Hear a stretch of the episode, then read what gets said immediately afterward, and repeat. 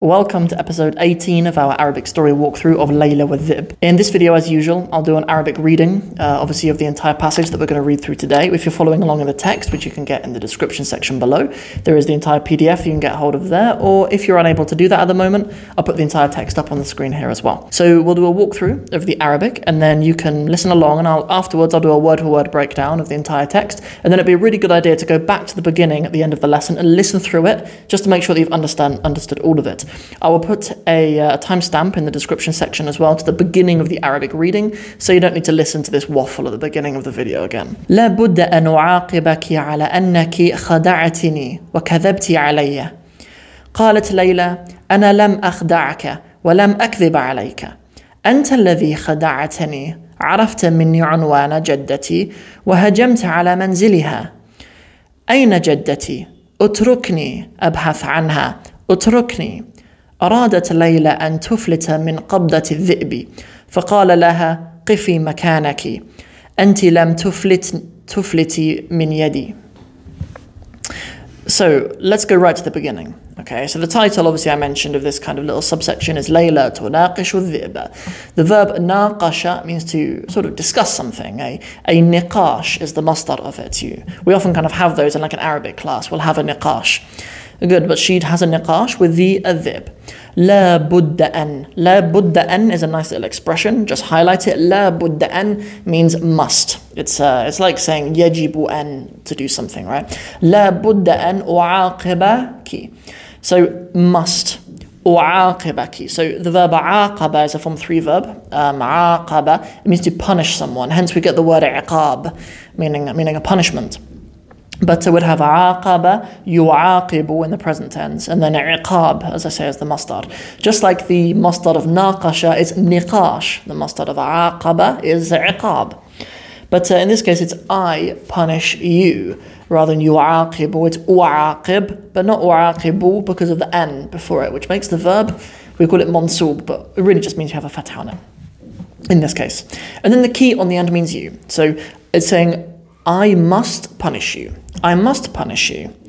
Good. Ala annaki, upon that you, or meaning because because you, khada'atani. So the verb khada'a means to um, to cheat somebody. Khada'a. Yeah. Um, it's used. Um, it's used actually in the Quran and, and Surah Al-Baqarah. Actually, يخادعون الله والذين آمنوا. They, they. It, it, but this is the form three as well. يخادعون Allah. They, they mock Allah really. But khada'a means to cheat somebody. That's you. خدعتي. So be خدع, خدعت, خدعت, خدعتي. If you are the one cheating. خدعتني. You cheated me. You cheated me. وكذبتي and you lied علي you lied upon me or what that really means is you lied to me قالت ليلى so Layla said أنا لم أخدعك أنا لم أخدعك I didn't cheat you um, so with the verb خدع um, uh, we would have خدع يخدع in the present tense, but in this case we have we would normally have أخدع I cheat, but because of lam, it puts a sukoon on the end. If you say I didn't cheat, لم أخدع with a sukoon on the end. لم أخدعك I did not cheat أنت I did not cheat you. ولم أكذب عليك We have two examples here of لم being used with the majzoom verb afterwards. We have, uh, we have لم أخدع and we have لم أكذب I did not cheat you and I did not lie upon you or lie to you. أنت الذي خدعتني You are the one who خدعتني You are the one who you lied to me. Good. عرفت مني عنوان جدتي You knew from me. The verb عرف يعرف in the present tense means to know something. You knew from me. عرفت مني. You knew from me. عنوان جدتي. The عنوان it means your address. عنوان جدتي. My my grandmother's عنوان her address. وهجمت على منزلها. The verb هجم it means to attack something. The masdar is uhjum. I've heard that in Arab households before. I've had dinner at their households. They've like, like they say uhjum, like attack as a joke. Like yeah, uhjum hajama is to attack something. And you were were hajamta ala manziliha, and you sort of you came upon her house. You attacked her house. Aina jaddati. She starts to get worried now. Layla says, "Hold on a minute. Aina jaddati. Where is my jadda? Where is my grandmother?" And she also says, "Utrukni abhath anha." So she's saying utrukni. So the verb from the verb taraka. Utruk means to leave. Utrukni, leave me. Leave, leave me. Abhath anha. So the verb um, bahatha an somebody. Um, yeah, it means to, to, to look for something, right? So abhath anha, let me look for her. Leave me to look for her. Utrukni abhath anha. Leave me to look for her. Utrukni, leave me, leave me alone. Good. Aradat Layla. Layla wanted. And tuflita. Good. So tuflita is actually from the verb aflata. It must be aflata, meaning to escape from somebody. So Naam. Um, so it would usually be aflata, yuflitu, but in this case it's feminine because it's Layla. So tuflitu, but because of the n before it, it's become tuflita. Good. Aradat and tuflita. She wanted to escape. Min qabdat dhib. The qabda, it means kind of the clutches, the, the clutches of the, the dhib. To, to qubida ala something means to like, um, um, is to arrest somebody actually can be used for that. But I think it's I think it's actually also used in Urdu. I've heard I've, I've seen the word um qubida means like um or that that something from that root anyway. I can't quite remember what it was in Urdu, but it means to like confiscate something anyway. But uh, but in this case it means like the clutches of the of the wolf. To and tuflita min qabda tidhib from the clutches. She wants to escape from the clutches of the from the wolf. قال فقال لها so he said to her قفي مكانك so the verb, so this is actually imperative. Qif, qif, it means stop. From the verb waqafa, meaning to stop. Qifi, stop. You stop, and the e on the end is feminine because he's saying it to Layla, who's a who's a girl. Qifi makanaki, stop your place, meaning stop right where you are. Qifi makanaki, yeah, innaki, yes, certainly you lan tufliti, certainly you will not tuflit. Um, tufliti min yedi. You, you, you will not escape my, my, my yed. You will not escape my, my hands. He doesn't say my two hands. He just says, you will not escape my hand. So with tufliti, why do we have tufliti and we don't have a fatha on the end? We saw earlier, like I demonstrated this with, with tuflita, where we had tuflita.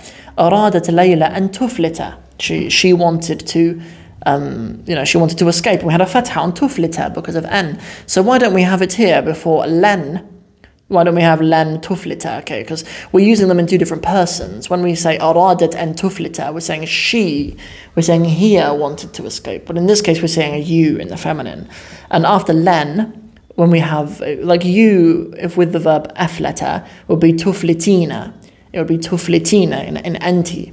And an anti is one of what we call the five verbs. Um, those of you in the Arabic in 60 Steps program, we do this in step 11, I believe, when we learn lem, because it behaves, it behaves the same way with lem as it does with len.